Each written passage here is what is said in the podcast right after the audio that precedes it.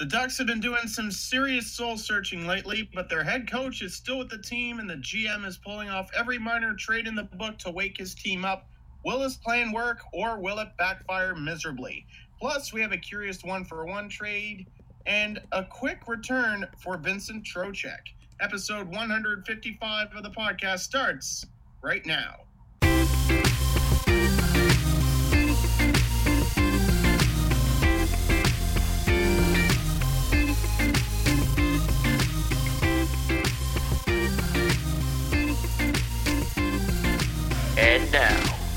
It's time to lace 'em up. Here's Brett and Steve. And welcome to the show, ladies and gentlemen. I'm Steve Ellsworth. I'm Brett Dubuff.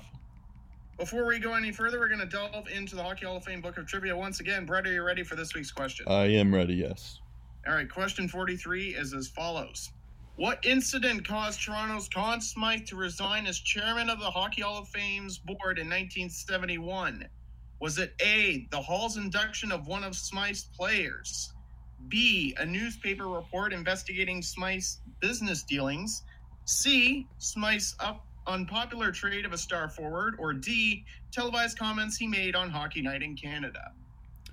Um, I feel like we would know if he made a crazy trade or if he said something outrageous in Hockey Night in Canada, because then someone would mention it. So I'm gonna say, Mm, you know, in the time, uh, in that time frame. So I feel like um, I'm gonna go with the second answer. He had an issue with bus- uh, handling business. Well, you um, cleverly deducted the two incorrect answers. The problem is you chose B instead of A, and A was the right answer. Um, the Hall's induction of one of Smythe's players was the correct answer. I'll give you a Uh, backstory to that. damn it! All right.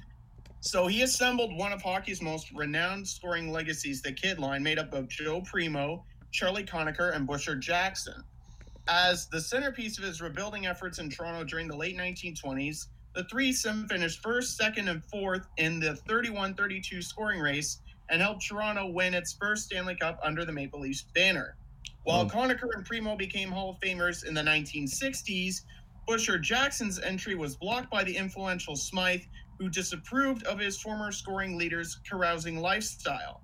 In 1971, the Hall finally enshrined Jackson, while Smythe resigning from the Hall selection committee in protest. Interesting.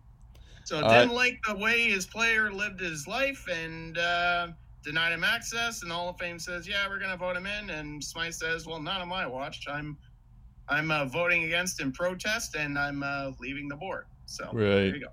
That's interesting. I, I I never actually like. I guess it makes sense, but I never actually thought of like the guy who's named after like all these different awards. That was like an actual guy who was involved in hockey. So it's like, I mean, I know like Masterton was a guy who died on the ice. Art Ross was a famous guy. Jack Adams was a famous coach. But I don't know. You know what I mean? It's like a weird thing to think like, oh right, he, he was an actual person. Um. And now, and now, in case you're wondering why Busher Jackson doesn't have any awards, maybe Smythe had that's something to that's do with probably it. yeah, that might have something to do with it. Um. All right, we're gonna start things off with the Ducks. Um, they went on a historic losing streak, um, which we touched on briefly last week, but uh, I figured it was worth a bigger, or we figured it was worth a bigger discussion because they made a lot of different moves. Uh, they have since won. Uh, they've won twice, but they are still two and thirteen in the last fifteen games, including a twelve game um, losing streak. Uh, so that's not great, obviously. Uh, currently, I'm looking at the standings. I said they're they're tied with Minnesota, uh, but it looks like after last night's win from Vancouver, or Vancouver uh, had an overtime loss. They uh, they just pulled ahead of Minnesota and Anaheim, um, so that Vancouver is now in that wild card spot. Um, so what's crazy about this is is that even despite losing, like going on this historic losing streak, um, where they've lost 12 in a row, they're still in playoff contention, which is insane to me. Because if you like, I mean, I guess it makes sense if you like, let's say Tampa Bay goes on a losing streak, then you can reasonably say that they could still make the playoffs, considering that they've only lost 10 games so far. Um, and the next, and like Toronto, which is the second closest in the division, has 17 losses. So it's like they could afford to lose that, but like Anaheim doesn't never never had that luxury, but clearly they they did have that luxury because now they're just out of the playoffs, um, and they're still in contention. So they made some moves. Uh, we talked about Devin Shore for uh, what's his face, uh, Andrew Cogliano last week. Um, I think Shore is on the top line now, which is kind of crazy. They also traded Pontus Aberg to Minnesota for Derek Grant or Justin Kloos, and then they traded Joseph Blandisi to Pittsburgh for Derek Grant. Um, I think Grant has has uh, been decent for Anaheim. Um, I don't think he's scored yet though. Um, but that was kind of surprising because Pontus Ab- Aberg was pretty good um, to start things He was off. one of the few uh, guys on the team that scored ten or more goals. Yeah, it was it was a strange trade in that perspective. But then he was like healthy scratch for the last two games, so maybe it made it seem Mhm. like it was like maybe there was just a disagreement uh, between the coach or the, the management and him. Um, but yeah, it was strange that they cut him because he was playing pretty well. Um, yeah, before I talk about all the other stuff, do you have any comments on what I just talked about so far? Well, uh, obviously, when you look at the fact they're still in contention, it's it's honestly beyond me. I mean, you we're talking about a team that gets Rickard Rakell and Cam Fowler back, and then Right. loses Kase, Silfverberg, and Kesler to the IR. So they can never seem to get fully healthy. So that's one thing. Yep. Um, taking a look at some It's of their individual stats, um, 20 goals scored over those 12 games, fewest in the league. Surprise, surprise, during that stretch. Uh, bottom 10 in goals against, not good. Outscored 43 to 20. Um, they generated the fifth fewest shots, but uh, also gave up the ninth fewest shots against. So um, at least they're not giving uh, the other team more chances to score. Um, power play has been a struggle for four for 37 during that 12 game slide. Um, somehow they weren't the worst in the league in that department. Vegas, Washington, and Vancouver all did worse on the power play than they did during that stretch. Their penalty kill was at 80%, which, you know, when you think on the surface, oh, that's not bad, still near the bottom 10. Um, six most giveaways, also not good. So there are a lot of negative stats during that 12 game slide that kind of spoke to how they lost all those games in the first place. Yeah. The crazy thing is, is the um in that span, the uh, San Diego Gulls, which is the Ducks AHL affiliate, they were on a 15 game uh point streak. I'm not sure if that still exists right now, but uh they did uh, the Ducks did call up uh Max Jones and uh what's Troy Terry um up from San Diego. Troy Terry had a goal and an assist in in one of the games that they won, um, but uh, Max Jones hasn't scored any. But it, like, it's kind of a crazy thing to do to think about, considering that like these are big prospects for them, and like they kind of are forced to uh, call them up right now because they probably were gonna wait a year for them to just you know chill out in the in the AHL, but because of these injuries that you mentioned to Kesler, Silfverberg, um, and uh, and Kase, uh, they kind of have to call up these guys.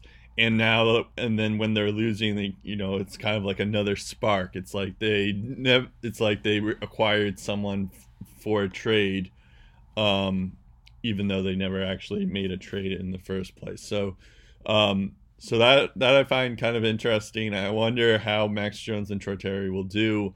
Um, I hope it yeah, doesn't. taking a look at uh, some of their stats, Jones has 12 goals and 24 points in 32 games in the AHL. Yeah, Um, Troy Terry, uh, 16 goals and 37 points in 32 games. He's uh, their uh, leading scorer, uh, co-leader, I should say, because Sam Carrick also has 37 points in 32 games. He was also called up because Kesler uh, was put on the IR. So uh, now you add Sam Carrick into the mix. Uh, the guy they didn't call up, Sam Steele, who is supposed to be uh, one of their future stars, not named Max Comtois. Right. Uh, he has 21 points in 30 AHL games. What? And and he played junior hockey last year, so this is his rookie AHL season right now. I think all all of these play like both Max Jones and Troy Terry were like have high pe- pedigrees. I believe Max Mhm, Jones yeah. Max Jones was a first round pick in 2016. Um, I think Troy Terry uh, Troy Terry had that like uh, phenomenal shootout goal in the uh, World Juniors. Yeah, Um, he, he he turned into kinda put Jonathan it- Toews 2.0 in the World Yeah. Juniors. Like in shootouts, he was clutch. Uh, So that kind of put his name on the map. Um, I'm trying to find here where San Diego is on the standings in the AHL. Um, oh, they're they're in third place in their division. They're 20, 12, and thir- two. But anyways, uh, yeah, you, you mentioned the the points that. Uh, so I I am curious to see. Like I feel like. Uh, once they find their rhythm, it could be something that's interesting and added depth for them. But the big story here is that, uh, uh, just for the Ducks, you mentioned, uh, we already mentioned the injuries here too. Um, I'm just making sure I'm covering all the bases before. um, the big news here is that, uh, like you lose 12 in a row that's that's very bad. Um and then it just shows that like i think in the in years past it seemed like gibson and and and or ryan miller when gibson couldn't you know start um like those guys were bailing the ducks out. And this has been like an issue for them for a long time now. I'm like they've always had injuries but even still it's like you know you expect to be better than that. That's when depth becomes key for you. Um, and uh, and now it seems like Gibson can't, Gibson can't save them now. Um, so it kind of makes you wonder, uh, what's what are the Ducks should do? Should they fire their coach, uh, Paul Maurice? Uh, not Paul Maurice. Randy uh, Carlyle. Randy Carlyle. Damn it. Um, I got the. I don't know why I thought Randy Paul Carlyle Maurice. wishes he was in Paul Maurice's shoes. Yeah, right I know, now. I Paul know. Maurice is loving life in I was just thinking, like, I know, I know this is wrong, but I'm gonna say it anyways.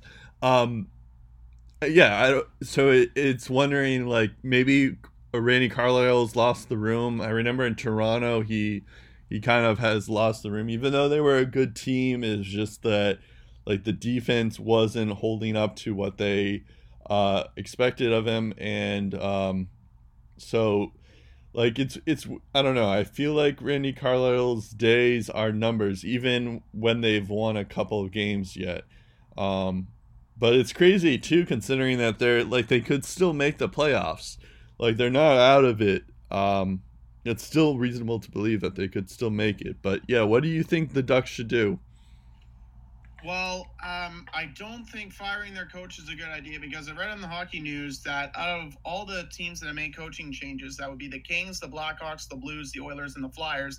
None have done necessarily better following the coaching change. So why make a midseason change now? Um, especially when you know Joel Quenneville, of course, is is waiting in the wings looking for a new team. So this this is probably going to be something that's determined in the offseason if if Randy Carlyle's a good fit or not. And Bob Murray, who has just been signed to a contract extension in recent months, has given a vote of confidence to Carlyle. He still believes in his guy. He's made these deals to try and shake up his team, including Cogliano, who, by the way, um, you know, had that Iron Man streak, character guy in the locker room. If anything, trading him is a wake up call. So he's trying all these moves that doesn't involve a star player to try and wake his team up and play for their coach. Um, but just looking at some of the stats that um, the Anaheim Ducks uh, players have put up during this losing streak, it's not very good. Nick Ritchie is their leading scorer during that stretch with two goals and seven points. Getzlaf, Silfverberg, Kase, and Sprong all had 30 shots or more, combined for nine of the team's 20 goals scored during that stretch. Um, Getzlaf individually, one goal in those 12 games, four points, minus 19 from their captain. A minus 19 from their captain, one goal in 12 games. Not good at all. Uh, the second highest score with six points is Carter Rowney, who is a bottom six forward. Uh, Gibson's GAA during that skid, 3.37. Again, not saving them now. Um, and when you look at their season stats overall, Ryan Getzlaf is their leading scorer. He has 32 points, which isn't all that good. You look at teams that suck, like Ottawa, you have guys like Mark Stone, guys like Matt Duchene, guys like Thomas Chabot that have at least 35 points, and Stone has got like 50. Um, a leading score that has 32 points is not very good at all. Um, Kase has been good, but only played in 30 games, so 20 points in 30 games looks good, but Yeah, you're not really helping the team if you're not on the ice playing. true. Uh, Silfverberg has 12 goals, but only 19 points. Henrique was practically a 30 goal scorer for them last year, and he had he has uh, nine goals this year. Um, Rakell has been a 30 goal scorer in the past, only eight goals in 37 games played this year.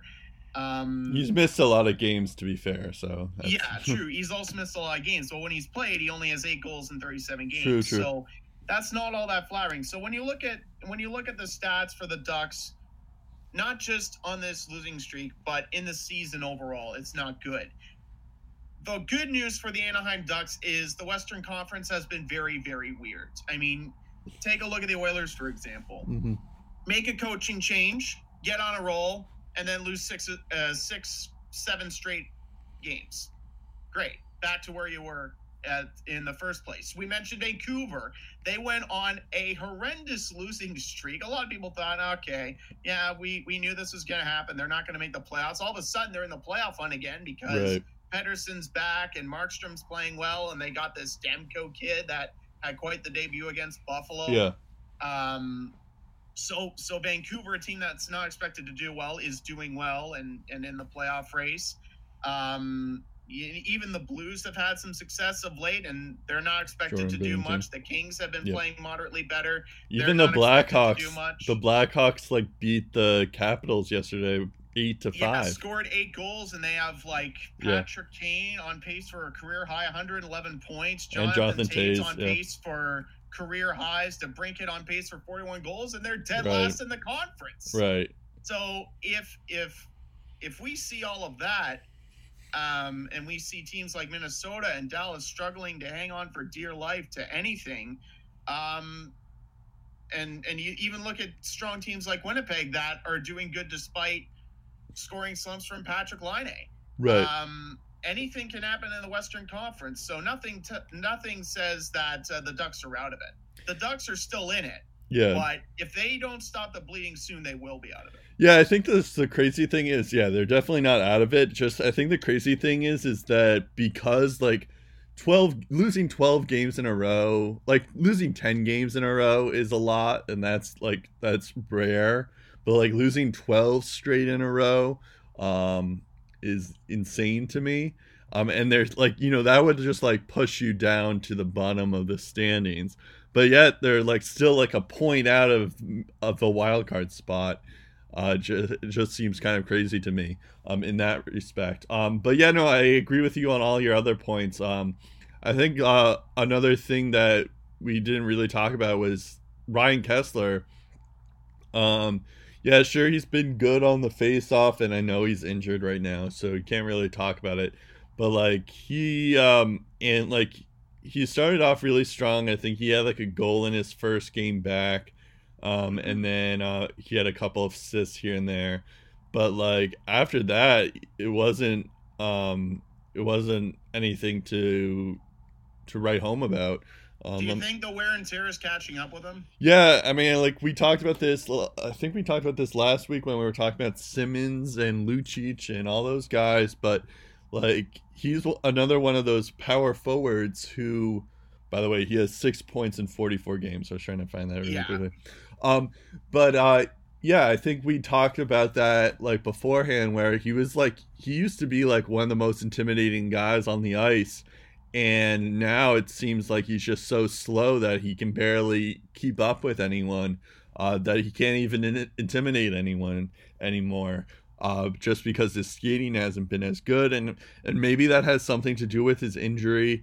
Um, he, he had like a he missed the entire year last year um or almost the entire year and then when he was back last year he wasn't as good um and the same can be said for this year as well. So i kind of do want like he seemed to be the spark plug back when the ducks were good um a couple years ago like really good.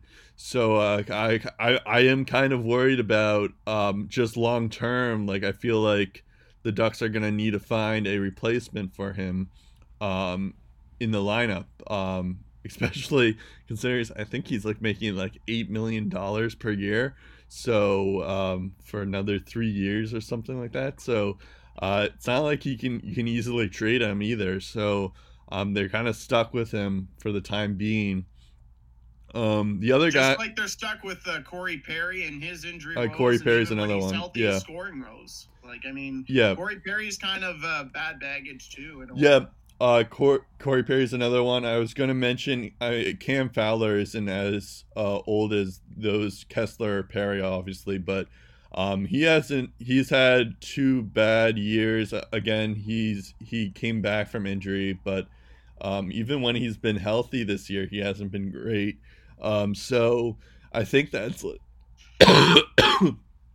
that's part of it is that a lot of the guys that they rely on like Kesler and Perry, um, those guys haven't been as good as they sh- they're supposed to be. Of Mhm. course, like uh, you have Gibson, you have Getzlaf, Rick Hell at times. So like you have those guys that you can build around, um, and those guys have been very good. Um, Kase has been good in spurts as well. So there's that as well but um yeah it, it seems like um that's a big part of it is that they they still they're missing that guy um and perry and kesler aren't who we who they once were and i think that's a big issue with them uh long term Yeah, and, and and I think we've mentioned this in season previews past. I think we Yeah. mentioned it this year, where age have, is yeah. starting to catch up with them in a Yeah. in a division, particularly that's getting younger and faster. I mean, Right. Calgary, In a league, not just a Arizona, division, yeah. San Jose, Vegas, all of them, I think, are faster than the Ducks. Yeah. And it's not just the division, but like the entire league is getting faster. It's Yeah. so it's not just it's not just, you know, them in perspective of their uh, their team, you know, their division or conference. It's really just the, the league as a whole has gotten faster and younger in general. Um but I mean, but at the same time, kudos to Ryan Getzlaf. He's been their like only good player. Um, 32 points in 44 games. I mean, obviously that's not like groundbreaking or anything, but that's better than that can be said than anyone else. So good for him. But um, and Gibson has been phenomenal too, um, in stretches. But like he can Yeah, only do so this much. tough stretch uh, with the with the goals against average going Right. up. His save percentage is still nine twenty one. That's I still damn impressive. Um, yeah, he's he should be um in the uh Vezina conversation uh, Yeah. conversation. Um, however, his win loss record is probably uh gonna keep him from actually winning it. But um, yeah, no, he should uh he should still be there. Just considering how bad the rest of his team is playing. Um, so so there's that. Um, yeah, so I don't know. I I feel like I am kind of worried about the Ducks at the moment. Um, especially it's just uh, I I love Rakell. I think he's uh, he's like one of the more underrated players out there. Um, he consistently got 30 goals. It's hard to really judge him now though, considering he's gotten injured. So, um, so even if he could get like 25 or 27 or something like that, I'd be fine with that. But um, yeah, I think uh, I don't know. I think there'll still be I think they won't make the playoffs, um, but they will. Um, yeah, they won't make the playoffs, but they won't be a lottery team either. Yeah, they're they're one of those teams that is maybe good enough to make the playoffs, but not too much else, or a good enough team to not make the playoffs, but not really get a lottery pick. I mean, they would have to hit the mother load, the, the luckiest draft lottery ever to get like uh, someone like Jack Hughes. Um, so Yep. I, I, I, it, it's happened before with teams like Philadelphia and Dallas and New Jersey. You know that lottery where they were outside the top five, and all three of them got a top three picks. So, not not to say that if Anon does make the playoffs, they'll be, you know, getting a, a surprise pick they weren't expecting. But still, at the end of the day, um, I, I don't think this is a team that's going to be hitting the rebuild button at least right away. Yeah. But if this continues in a couple of years, they might not have a choice. I mean, Yeah. obviously, you'll have Gibson there, but every everyone else is is absolutely 100% on the market. Yeah, I I do think that they can build off of like the prospects that they have. Like they can build off of Sam Steele, Max Jones, Troy Terry, um, even the guy that they got this year, Isac Lundestrom, I think his name is. Um, so they can build off of those guys. They also have like a good young core of defensemen in uh, Hampus Lindholm, Cam Fowler, um, and uh, what's his face. Um, I'm blanking on the other defenseman they have, but uh, Hampus Lindholm. Brandon Montour. Oh no, I said Oh, Hampus Montour, Lindholm. yeah. He's Montour. actually been their highest scoring defenseman this year. Yeah, year. Montour, Lindholm, uh, Fowler, and Manson has been a pretty good shutdown guy too. So, Yeah. um, so yeah, those four. That's a nice core decor. Um, but I think they they need to figure out a way to uh, combat uh, Perry and Kesler's downfall somehow. Um, yeah, I think I'm not I think sure how they do that, though. could help with that because as we Comtois is saw in the. World Juniors, he's a guy that can score goals, Yeah. he's a guy that also can antagonize the other team a little bit. Yeah, Comtois is another one. Max Jones, I think, has a little bit of that aggressiveness as well. Yeah. So, um, so yeah, that's true. Um, Comtois was another one, but um, yeah. So we'll see. I guess they're just a work in progress. Um, it's one of those things that we'll see. Um, it's hard to really say. I, I wouldn't be surprised if they make the playoffs, but I also wouldn't be surprised if they uh, are in a, a lottery position. So, um, and just miss it. Um, The I good would. news is is that uh, John Gibson has looked well in his last two outings. He stopped 66 of 68 shots. Their penalty kill's been good. Um, they've also been in the top 10 when it comes to hits and block shots, which they weren't um, before um, during their slide and, and even the season entirely. They they weren't that hard nosed team, but it seems that they are that hard nosed team a bit now, and they're starting to get results. Um, but you know, you, you get shut up by the Islanders and you only get like like not even 25 shots on goal. Yeah, uh, yeah, then that that kind of plants the seed of doubt, and you're just like, oh, maybe they're not going to make it after all. Right. That makes me wonder, like, maybe that's a more of a coaching thing. Like, all of a sudden they're just. Although I guess they were playing in a back to back, so I guess maybe that was the excuse. True, Um, true. Uh, Winnipeg Jets. They are they are our first team we're going to talk about in their "Are They for Real" uh, section. Uh, they are 31, 15, and 2, first in the Central Division.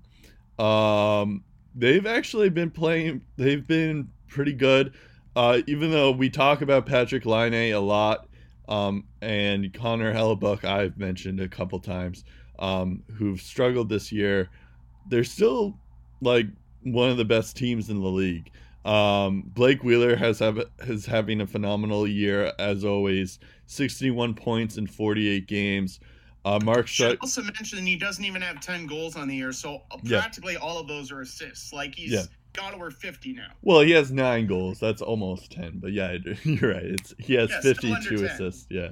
Um, Mark Scheifele is has been great too. Uh, even better in, in times. Uh, just Yeah, like like if you look at 25 his shooting goals, percentage, 33 Blake assists. Wheeler has only scored like nine goals on the Yeah. year, but he has more shots than Scheifele. Yeah. And Scheifele still has 25 goals. Right. But the thing is with with Wheeler is that he's never he's always been in a, a playmaker than a like an, yeah, a he's sniper. more a playmaker, and you're right. Scheifele's more of a finisher. Right, but you're right. In terms of the shots on goal, uh, Blake Wheeler has more shots um, in general. But yeah, they've they've been fantastic. So has Kyle Connor. Uh, Yeah. he, he has 19 goals, 19 assists. Um, um, and then we will we'll talk about Patrik Laine. Even though he has struggled, um, he still has like 25 goals um, and nine assists. Um, that that is a little concerning, but I feel like that plays more into the fact that like um, more about his that says more about his play style than his than his actual ability.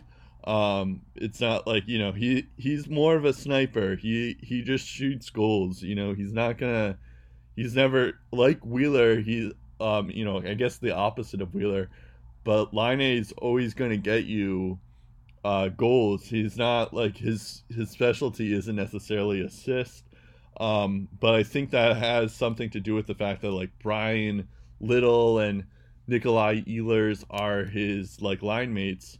Um, so that that has partly to do with it. Uh, not to knock those two though, because Little has 29 points in 48 games. 11 of those are goals. Um, Yeah, Nikolai, and, and Little's actually gone on a bit of a hot streak Yeah. lately. He's also been hurt, so his line mates have been changing a True. little bit. Um, and then Bra- uh, Nikolai Ehlers has uh, in 40 games he's played, uh, he has 27 points. 15 of those are goals. Uh, Dustin Byfuglien, I think there was reports that he's going to be back this week. I think, or, or at least maybe after the All Star break. So, but he's been good when healthy. 29 points in 32 games. That's that's amazing four of them goals, but you know it's not a big deal if you're a defenseman. Uh, J- uh, Josh Morrissey, 26 points in 46 games. Jacob Trouba has 23 points. Um, not not bad. Um, at this stage. Uh, Brandon Tanev, um, has kind of been. Uh, he's only gotten like 14 minutes. Uh, 14 minutes of ice time, and he still has 20 on average. By the way. Uh and he has 20 points in that in that time frame. So that's very impressive. Mathieu Perreault, um, 19 points. Adam Lowry has 14 points. Tyler Myers has 13 points. So I could just go down the list here. Uh, Brendan Lemieux has uh, been picking it up. He has six goals, um, but I think like four of them have been this month. Yeah, I uh, Something like took a deeper dive into his stats. Three goals and seven shots over his last two games. Yeah. So, anyways, the point is all that like they have like sure they have a lot of great guys up front in Scheifele Wheeler, um, and even Laine and uh, Kyle Connor, but like they have an amazing depth too. Um, they have really good depth too. Um, and like the impressive thing is, is that even though Ehlers and Laine, um, and we'll talk about Hellebuyck in a second, but like those guys have been struggling and not what we're used to, but they're still in first place. They still have like Blake Wheelers and Mark Scheifele are still amazing guys. Kyle Connor as well. So, um, so they're still like able to, uh, com- I don't know if combat's the right word, but they're still able to be successful even when Patrik Laine and Hellebuyck and their specifically their starting goaltender um, hasn't been as good as we uh, expect them expect them to be. Um, speaking of Hellebuyck, he is 21 14 and 1 so he has a great uh, win-loss record but his save percentage is at a 910 um, and his GAA is 2.85 what's uh he's been outperformed by his backup who's only played 12 games. Um he's Laurent Brossoit um I believe Yeah, I'm pronouncing that right. Brossoit wasn't really much of a capable backup before Yeah. this year. It's true. Um, and uh, but the thing is, is he's only played 12 games. Um, in those 12 games, he's 10 1 and 1 uh, with a 943 save percentage and a 2.01 GAA. Um, so this kind of just calls for like I kind of wonder why. Um, I understand why you would keep on bringing in Connor Hellebuyck especially considering he he was very good last year and you know was a Vezina finalist and all. But even still, like Brossoit has been amazing. Um, I would just ride the hot hand and just play him until um, until Hellebuyck figures stuff out. Um, I almost wonder if Hellebuyck's playing injured because this seems kind of unusual. I mean, I know that he struggled um, in his second year, but this seems kind of unusual that he's struggling this much. Like I would expect him to regress a little bit, but not like like I think he's like last year he had like a 926 save percentage and now he has a 910. Um so that seems kind of um yeah, a 924 save percentage. But um you know, that seems kind of like a like such a drastic change in his performance that I kind of wonder uh maybe there is some like he is actually playing injured. Um and all that stuff. So I don't know, or maybe it's just that they're overplaying him, um, and they should give him more rest. That that gives them more reason to just give him more rest. Mm-hmm. Yeah, I I think all those points you addressed are pretty much the points that I was going to address. Scheifele and Wheeler, are absolute beasts. Um, they have depth scoring. Guys like um, Patrik Laine and Connor Hellebuyck haven't really played to their full capabilities, and yet this team is still one of the best in their division, one of the best in the entire conference. They're yep. a top three team in the league, top 10 in goals, power play over 26%. When trailing after one, they're 7 8 0, which isn't all that bad. Um, they have just as many one goal wins as they do when they win by three or more goals, so they can win in so many different ways. Um, third highest scoring team in the league in the third period. Uh, Brossoit has been great. Um, you know, depth guys like Brandon Tanev, 11 goals, Bryan Little, 11 goals. So just think of how good this team is when everyone is pulling the rope in the same direction, when everyone is healthy, right. when everyone is contributing. This team has not reached their full potential yet. And when they do, they're going to be very scary and very fun to watch. You know, it's they kind of remind me of the uh the Capitals last year cuz like yeah because like Ovet, um, Ovechkin wasn't. I mean, actually, Ovechkin did have a pretty good season last year, but um, the like you know Braden Holt. I, I guess it's more just the Braden Holtby comparison where Hol- Holtby and Hellebuyck, yeah. Holtby like had to have Grubauer kind of bail him out towards the end of the season and all that stuff, and then he just got together during the playoffs. Um, and I think, I mean, over the time, I guess Ovechkin has kind of uh, struggled in, during the season, and people are starting to worry about them, much like they are for Patrik Laine. Um, so I I kind of I think that comparable fits, but uh, Ovechkin didn't really struggle last year, so um, it's tough to say that exactly. But I kind of feel like they're like the all of them at a whole, like yeah, they're winning games and they're still like top three uh, best teams in the league but at the same time they're kind of like holding their energy. They're just like waiting for the playoffs to actually get going um, which i find kind of scary like, um, i feel like they should uh, heed your advice a, a, little bit when it comes to playing Brossoit a bit more. Yep. I mean play him but not play him too much because True. it could turn into the Halak situation where if you play him too much then maybe you overwork him, and then he starts to revert back to the oh. old Yaroslav Halak that yeah um, is letting a bunch of cheap goals in. Yeah, I guess that's a fair point. Um, I I think it's it's hard. I think they're using Brossoit well at the moment. Yeah, I, I don't know. Well. I I yeah I see what you mean, but I like that he does have potential just because of what um, what went through in Edmonton. Um, mm-hmm. But at the same time, like I don't know if, like I feel like all goalies, except for I guess there's a few exceptions, but all goalies struggle a bit.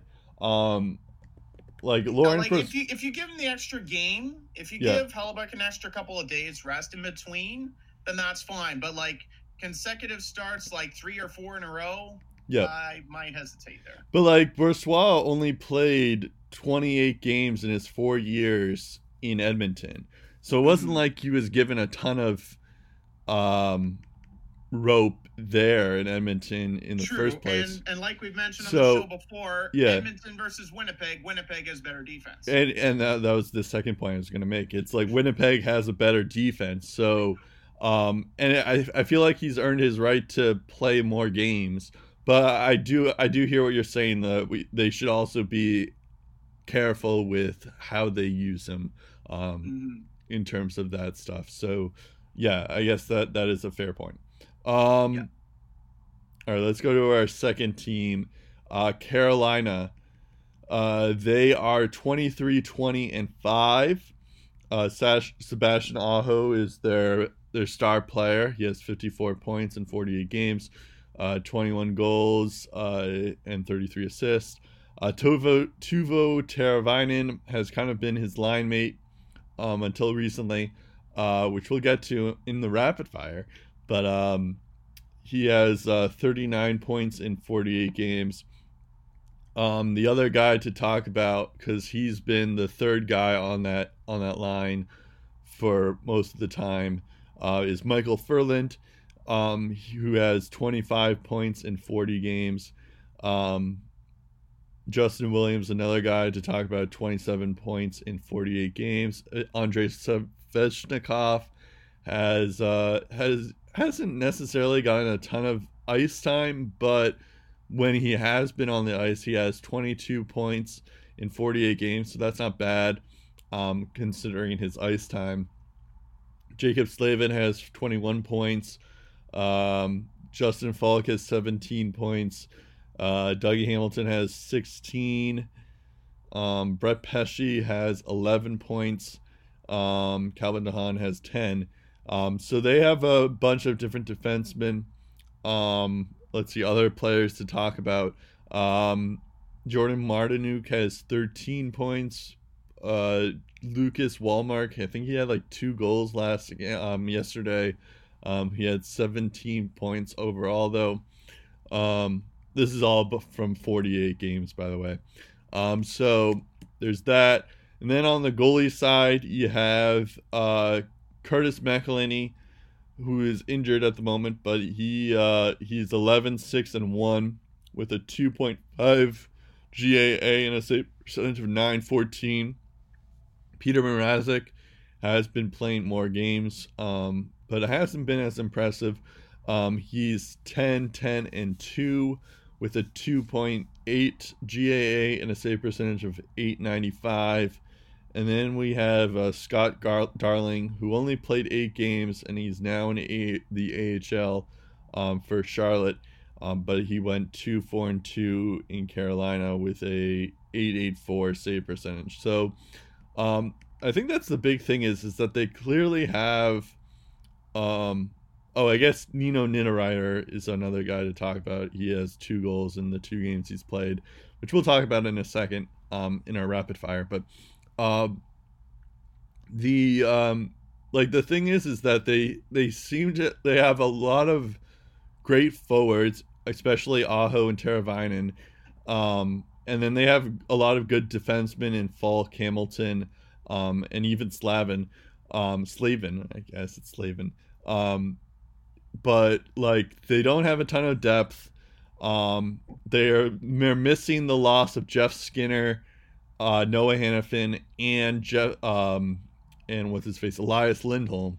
Um, like they kind of need those guys, um, and they don't have them. I, I guess I'm previewing our rapid fire item, uh, but um, I guess Nino and Niederreiter helps that those two losses because they never actually addressed that.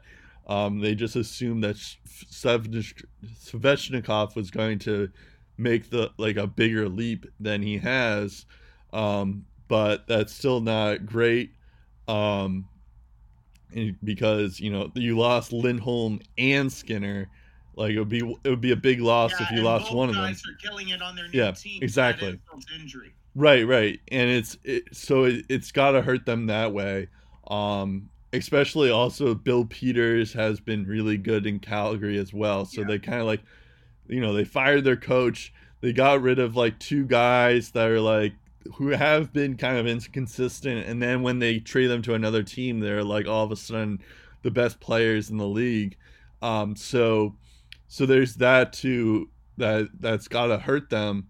Um, so they do need to get some more forward depth. I'm not sure if uh, Ferland and Niederreiter are enough for them. I know Ferland's asking for a lot of money, so um, I, I'm not sure if he's the answer. But I think their big question mark is their goaltending.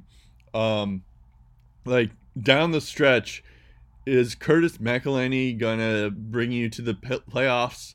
Like, do you have any hopes for that? Uh, or like Peter Mrazek, do you have any hopes that he's gonna like carry this team into the playoffs when Aho and Teravainen are struggling? Um, that I'm not sure. So I feel like this team runs by Sebastian Aho and Teravainen. Um, and when those two are struggling, like the team struggles a lot. So I think that's that's the key there is um, how do you get a better supporting cast? And I'm not sure it's there yet. Yeah, I think I think you once again uh, hit all the talking points there. I mean, you're looking at a bottom ten team in goals for. Yep. And yet they've shown in games versus the Rangers and Oilers this year, um, the Oilers being the most recent, they scored seven goals on them, um, that this team can score at will when they want to. Um, but when you look at their special teams, both are in the bottom 10. Um, like this is a team averaging for, over 40 shots per game at the start of the season when we first talked about them, down to 35.8 shots per game, but that's still tops in the league. Um, they average the most shots per game, the fewest shots. Yeah, they shoot a lot. That's true. Um, they're one of the most disciplined, one of the most physical, third fewest missed shots, most takeaways. Um, only outshot 12 times this year. And yet, 10 of their losses have been by three or more goals. I just can't explain that. And and the, I pin it down to A, goaltending isn't up to snuff. And B, they're not cashing in enough. Like they're getting chances, but you're not executing. And this is a lowest one of the lowest scoring teams in the third period where um, you know you see teams like winnipeg you see teams like even ottawa uh, start to get their offense going. Like there there are a lot of good third period teams in this league. Um, and you know if you're not building up chances if you're not building up goals before the third period you're just basically hoping that you have enough offense before the third period comes around you're just hanging on for dear life hanging on to that lead. It just doesn't work like that. Right. Um, like you said, McElhinney's been decent. Mrazek, eh, not so much. Um, Ferland's asking for over five million dollars, based on what I've been hearing. I Yep. I don't trust that, especially if it's over six million. Uh, you look at Justin Williams; he's cooled off. Uh, you look at Sebastian Aho; he's been great, but he's got like 15 more points than Teravainen does, and Yep. Teravainen's their second leading scorer. And now you hear Dougie Hamilton might be trade bait, the guy who you brought in and traded Or Elias Justin Lindholm Faulk, yeah. for, and now Elias Lindholm is tearing it up with the Calgary Flames as a top line guy. Right. Um, and you look at even Justin Faulk. Now they're Justin Faulk or Dougie Hamilton have 20 points on the season yet. Yep. Um, there are just so many question marks on this team beyond scoring, beyond goaltending, even on defense. There are a couple of question marks, and and, and like we're going to mention the rapid fire, yeah, if you get Niederreiter, you get Niederreiter in your team, big whoop. That's not going to fix your problems. Yeah, I, I agree with that. I feel like they're gonna make a trade uh, to move Ferland, um, but I think they're definitely hurt by the factor of that Calgary trade, um, and that Buffalo trade, um, in the offseason. Yeah, like they, tr- they traded away two top six forwards that Yep. they need right now. Yeah, and I and I think like and they never addressed it in the um afterwards. Um Yeah. Niederreiter should help them though. I mean, I guess we're going into the rapid fire, but like at the like uh but at the same time like Niederreiter wasn't necessarily doing great in Minnesota. Um so I don't know if it's it's going to like make up for the loss of Skinner and Elias Lindholm um or or Noah Hanifin, but um at the same time there you know there is something to that. Um I guess what they were thinking was is that like Zykov and Foegele, those guys and uh, Svechnikov were gonna like be able to replace them, um, but it doesn't seem like any of them, which is fine, I guess, because you know, especially Svechnikov, because it Yeah, does. Svechnikov's a rookie. Like, Yeah, yeah. You did- pretty good, but I mean, you don't did seem pretty the, The moon and the sun out of him. Right, right. It's it is tough to uh like I feel like that is putting too much pressure on him.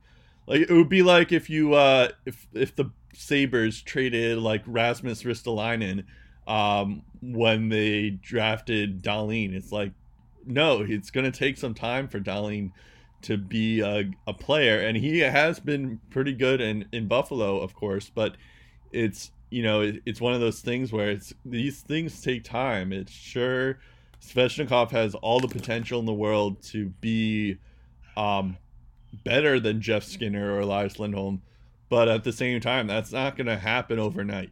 So I think that that was the mistake by them. I mean, I don't think anyone really expected Elias Lindholm to be this good when they trade in, in Calgary. Um, I think he- Brad Treliving did. Yeah, Brad Treliving did. True. Uh, I think we did. We predicted Jeff Skinner to be uh, pretty good because he's he's low key. He was one of the best players um, uh, for a couple of years now. Like he's consistently a twenty goal scorer, um, and now he has thirty goals for Buffalo. So, um, so I think that was a mistake in that regard because. Uh, at least for the Cal- Calgary trade, they got someone like Dougie Hamilton and Ferland, who both haven't been terrible, but like Buffalo, they just got a prospect and a draft pick. That's like that's like nothing. So uh, they can't. That doesn't help them at all now. Um, so that's that's a that's a big thing to. Uh, that's a huge miss on their part. Uh, just the Jeff Skinner trade overall. Um, having said that, that takes us. So I I think we're both in agreement that they're both they're gonna probably miss the playoffs, right? Yeah, I unless they get better at goaltending and unless they get another top six forward, I Yeah. don't even consider them to be a playoff team. Yeah, I think they'll probably trade Justin Faulk. I would guess. One of Um, Faulk or Hamilton, one of them. Yeah, go. to get another forward. Um, they may. I was hearing rumors that they, because of Ferland's asking price, that they may try to trade Ferland. Um, Yeah. so so maybe there there's going to be some takers for that. So I could I I don't think they're done yet in terms of trades. Um, but let's go to the rapid fire because I am actually I do actually like this trade for uh, Carolina. Uh, Yeah. They traded uh, Victor Rask to Minnesota for Nino Niederreiter. Uh, Niederreiter had 23 points in 46 games for Minnesota, but like he was only he was like on the third line. Sometimes he was on the fourth line. But this is a guy who had uh, 25 goals um, in 2016, 2017. Um, he was injured last year, but he had like he was, still was half a point. Uh, he still had half a point per game. Um, for uh, he had 32 points in 63 games. So um, and then he had uh, 43 points in um, in 80 in 82 games um in 2015. Um, so he's like and he's also like really good on four checks and all the defensive sides of the game. He's comparable to like a Bergeron or um, Barkov in terms of defensive two-way forwards. Um, he's one. He's up there, um, for sure. It's, I mean, it's a little different considering that he's like a he's a winger. Um, because those don't really get awarded for their defensive abilities, but that needed to be said that he's he's very good on the defensive side of things as well, and he has the potential to score points, which he did uh, in the last game where he uh, he had two goals in a row. Um, in the first period, I think like one of the goals was in like the first 38 seconds. So if you compare him with Se- Sebastian Aho, um, and I think Teravainen, I think it would make sense. I forget. I think he's Nino's a left winger, right? Um, I don't know what side he plays on, but yeah, he's not a center. That Okay. Um, I know Aho is playing center now, so I I th- I think you could have a line of Aho, Nino, and Ah uh, Teravainen. um, which would be kind of a nice lineup. But then it's like, who else would you have on your second line? Yeah, I Um, believe you know- I believe Nino was actually paired with uh, Aho and Williams. Justin Williams. Okay, so all right. I mean, that's not bad either. Um, yeah, and then and then they put uh, Aho. Uh, no, then they put Teravainen with uh, with Wallmark and Ferland. Oh, okay. Interesting. Yeah, so so there's that um there's that um kind of um thing. So like he definitely has the potential to be um like a key play key role player for them um in the coming uh in the coming seasons because I think he uh he has like he has three more years left on his contract or something like that. Yeah, so he's in year two of a five-year deal he signed Okay. with Minnesota. Um, the the most expensive is this year at six point oh seven five. Yeah, Uh, year three gets five point eight five. Year four, four point two five, and then the final year five point four seven five. So after this year, he got three more years. Um, there's there isn't a no trade attached to it, and it should also be noted that there was a no trade attached to Victor Rask contract, yep, but it hadn't kicked in at the time of the deal, and Minnesota had the chance to nuke it, which they did. yeah. We have so a no see. trade for Victor Rask is going now. Got it. Um, yeah, we'll talk about Victor Rask in a second. I should also mention that like, um, that like in Minnesota, Nino had or like this year particularly, he had 14 minutes of ice time on average. Um, Well, and it's, and it's fine. Um, are we talking about Niederreiter still? I am yeah, and I'll, we'll talk about Victor in a second. Yeah, Um, yeah. Well, I, was, I was about to say that in his final game with the Wild, he didn't even play ten minutes. Yeah, yeah, Like he was, he was basically Minnesota's Kovalchuk. He was getting paid upwards of five million a year, playing Yep. on the fourth line, not getting much chances to do anything. right. Yeah, he had nine minutes, but he- like overall, he had 14 minutes of ice time. Um, but Yeah. like even still, like in that nine minutes of uh, like you mentioned that in his last game in Minnesota, he had a goal in that in that game. it's like See, there you go. um um so that that's like the crazy thing, and he had four shots in that game too. So he, it wasn't like he was playing badly, even given the the nine minutes of ice time. Um, so far, I know it's a definitely a small sample size, but he's been given uh, 16 minutes of ice time and 15 minutes of ice time, and um, and the most amount of ice time that Nino has had um, was in 2015, uh, where he had 15 minutes and 33 seconds of average ice time.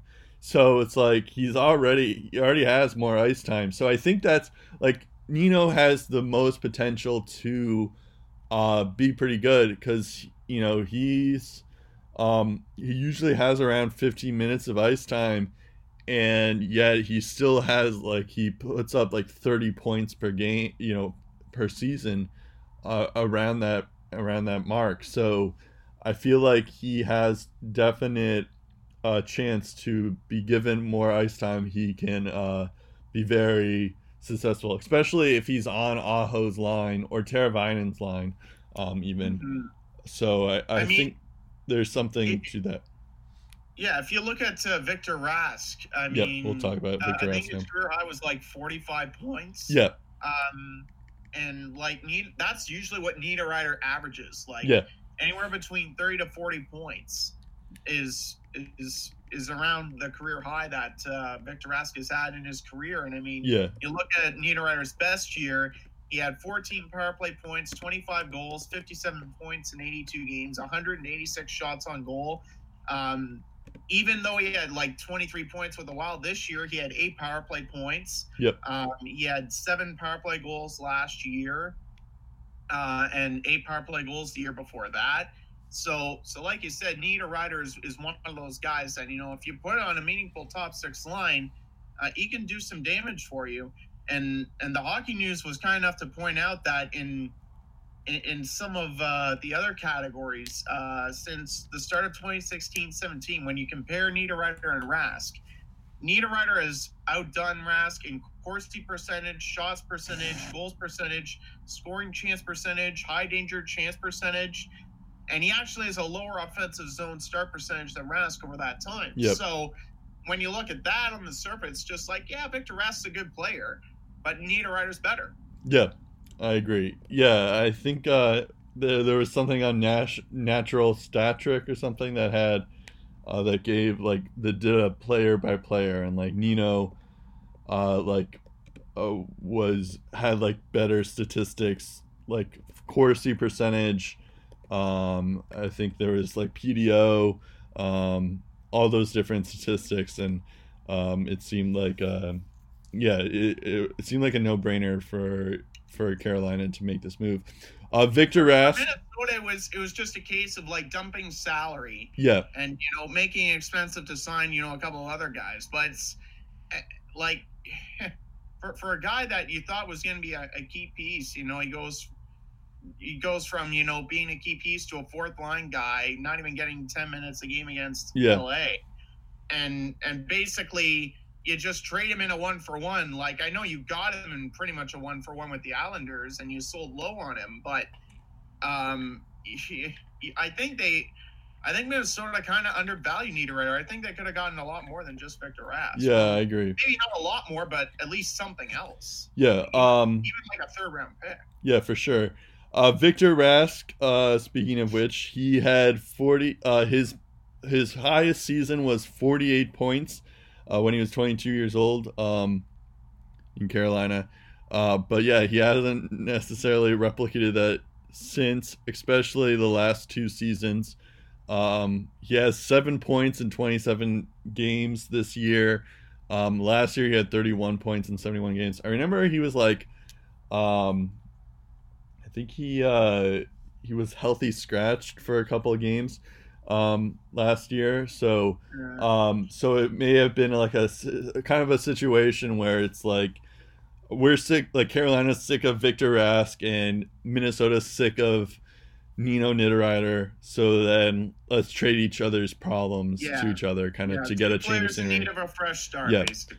Uh, uh, Victor Rask did get an assist in his first game um, with the Wild. Um, we'll see if it continues.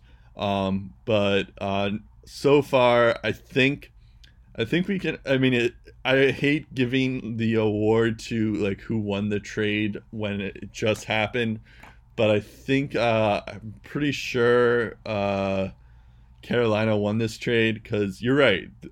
Like if you're gonna trade a guy like Nino Niederreiter, um, I think you could get more than just Victor Rask, like maybe a draft pick or something like that. But um, like Nino Niederreiter is really good, um, and like not just like on the offensive side. Like sure, like he he gets thirty points, which isn't terrible or anything, but like he is also like very defensive res- defensively responsible and all that stuff. I guess my only guess is, is that Minnesota felt like Jordan Greenway and Luke Kunin were ready to take more roles, um, Yeah. which would be my only guess. But then it's like you should learn from what Carolina did, where they traded Jeff Skinner um, because they thought their young guys were ready and they weren't ready. So yeah. um, so that that's that's the big um, that's the big question mark here is why why did Minnesota do this? Um, and I I'm not I don't really love this for Minnesota. Yeah, I- there there have been uh, Minnesota's one of those teams like uh, the Ducks where they're they're kind of just like they're good, but they're not great. Right. Like even if they go to the playoffs, they're probably going to be a first round exit again. That's I think the personification of Minnesota, and not Yeah. just because Bruce Boudreau can't get by the first round. Right. it, it's they're just in a really tough division and you know as good as they are offensively and defensively on paper and as good as Dubnyk can be uh, they they just seem to have trouble putting it together and um, you, you, you look at uh, Minnesota guess who they lost to the Ducks Right. the Ducks snapped their 12 game slide against Minnesota. And I don't believe they scored a goal, and that was following the Niederreiter trade. So um, it, it, it was just one of those. It, it's just one of those situations in, in Minnesota where you, you're just looking from within, and, and you're just wondering what the future of this team is going to be. But uh, it, it, it, for them, it was just dumping salary. But I think in in in in doing so, they kind of lost value as to you know what Niederreiter's a good player. We probably could have gotten more for him. Maybe like you know a pro B prospect or a pick even like not even a first round pick, like just a second or a third maybe, but Cause, right because like they're, they're paying Nino good money, and I think he deserves it, and I think he'll prove to be a worthy investment for Carolina, and they can afford to pay him. I mean, they they have a lot of short term guys on their team that they're starting to figure out who to keep and who to sign, and one of the guys that they ended up signing was a guy that uh, we also mentioned, uh, Teuvo Teravainen, and this news just broke before yep. we went on uh, the show. So, Brett, you have uh, the numbers in front of you. I, I do. Uh, what yeah. Did, uh, they what did um, what did Carolina give Mr. Teravainen? Yeah, he has, according to Pierre LeBrun, they gave uh, Teravainen a five-year extension worth four five point four million annual average value I like this for Carolina. Uh, he's uh, he's clearly their second best player. Um, he's 24 years old, so you have him for his like most of his prime. Um, and you know he has 39 points at the moment in 48 games, so he's he's working on a breakout year. Um, he had 64 points last year, so it's not like it's unheard of or like this is going to be a flash in the pan for him um, this year. Or like this is an this is this is only good season. So he's had good seasons uh, in years past, um, and especially since he's only 24 years old, he's that just shows that he can he can he has some room to improve and um, someone you can bu- build your team around. Um, obviously, you build your team more around uh, Sebastian Aho, um, but um, it, it does seem like they uh, like those are two guys that you should build your team around, uh, partic- in particular. Um, yeah, what do you think?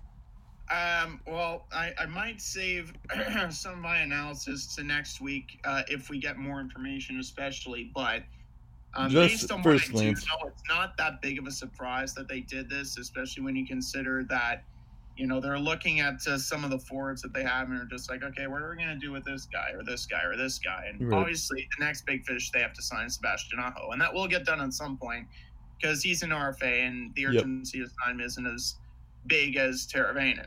So the fact they get this out of the way is basically one step closer to re-signing Sebastian Aho, one step closer to realizing, okay, who is going to be on our team moving forward.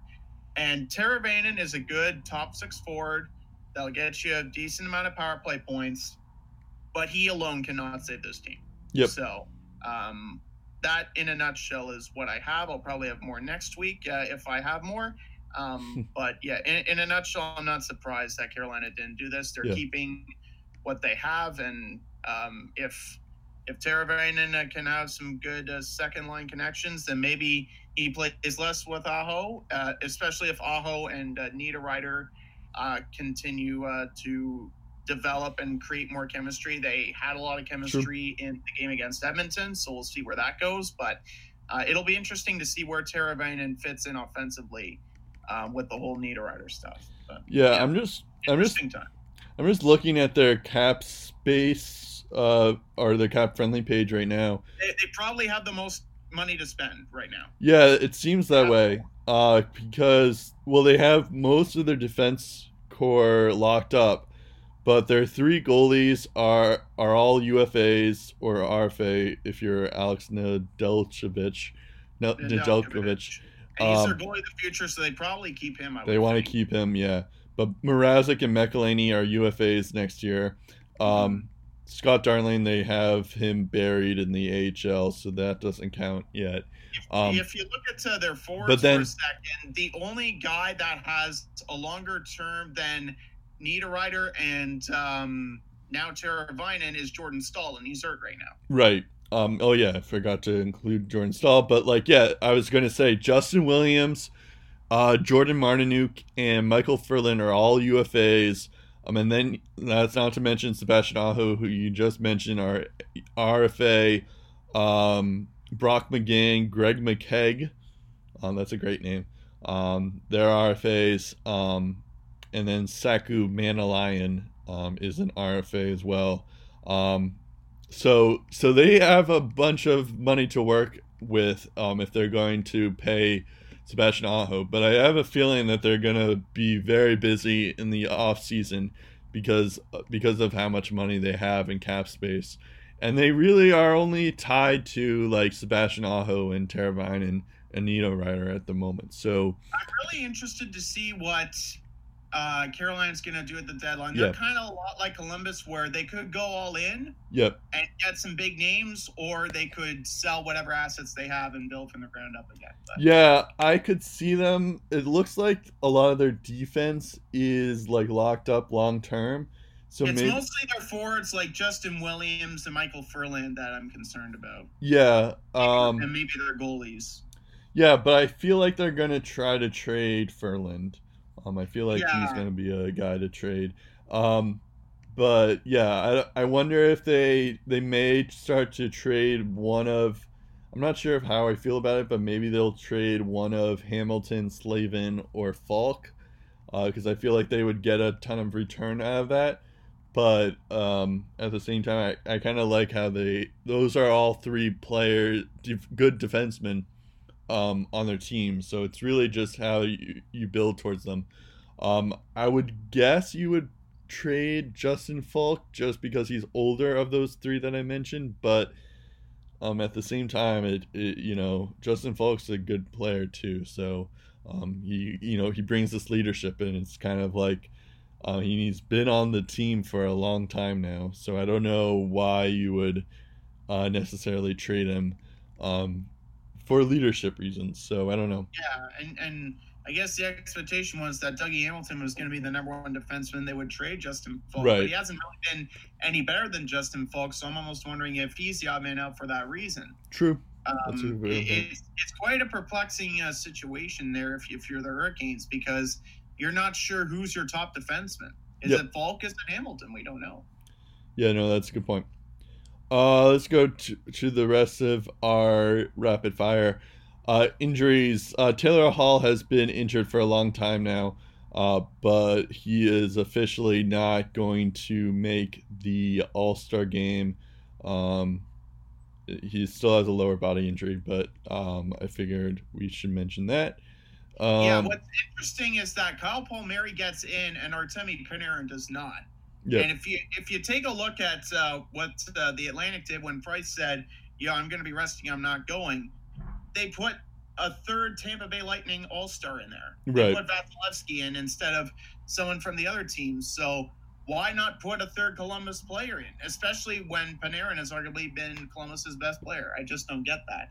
Um, when you look at what Taylor Hall means to the Devils, I found this tweet. After Saturday, Taylor Hall will have missed 31% of Devils games so far this season. New Jersey has scored 55.2% of the goals when Hall's been on the ice this year, 42.6% when he is not. It's been a bit better since he got hurt because of Blackwood's play and goal. So, once again, Taylor Hall has been the driving force of the Devils. When he's not on the ice, the Devils tend to not do so great. Yep. Um, I'm looking here. It looks like Marc-Edouard Vlasic will play on Monday. Um, oh, really? There's a He's chance. put on the IR, though. That's weird. Um, he- says uh, he's day to day now. He, he's been out since. January 2nd, so he's actually been out for a while. Yeah, Um, he's missed uh, eight games. Uh, what, what's Yeah. what's interesting about Vlasic though is that he has 11 points in 42 games, but if you look at his plus minus rating, he's a minus 13. yeah, Only had one minus season, and that was in his second year when he was a minus 12 in 82 games. yeah. He hasn't been very Marc-Edouard Vlasic lately. Um, Mhm. He hasn't been. You know, he's usually a good shutdown uh, defenseman, but he hasn't been that way. So I wonder if that injury has been affecting him all year. Um, and he, and now Yeah. he's just like, oh, I guess I, like I should, I should actually uh, get this looked at. Um, In fairness, uh, the Sharks have really kind of turned their season around since he's been hurt. So True. Um, also, it looked like Erik Karlsson is day to day with a lower body injury. I don't know yeah, how serious it was scratched on Saturday. Yeah, Yeah, I don't know how serious it is, but I figured it's worth a mention. Well, 'cause he it's, may it's worth a mention, especially considering the All Star game is next weekend and it's True. in San Jose. So and he's playing. Yeah, that's a good point. Yeah. Um, Malcolm Subban um, has been moved to injured reserve. It's an undisclosed injury. I I thought I saw that he was like, um, he had like a flu or a sickness, but yeah, um, it looks like it's more serious than that because he's been on the yeah he's it, it been says injured for a while. so we're not quite sure what it is. yeah And he's and he's played pretty good. Um, Lately. 66 last 69 shots, stopped both wins. Yep. So he didn't have a hot start, but he's he's kind of given He's been Marc-Andre picking it up. It's true. rest, but yeah no that's a good point.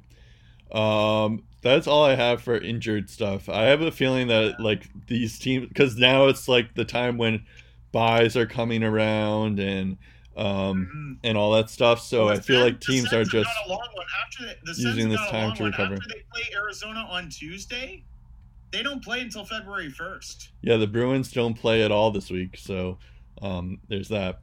Um no 2020 World Cup, which is kind of sad because I did I did like that under 23 team um Yeah, in uh 20 uh I think it was 2016 was it? it was 2016. They Yeah. also had Team Europe that went to the finals too. Yeah, although they, although I don't believe they were committed to bringing back those teams, which in which case, if if you're not going to bring back Team North America and Team Europe, you're kind of just basically it's basically a miniature World Hockey Championship. Or in which Olympics, yeah.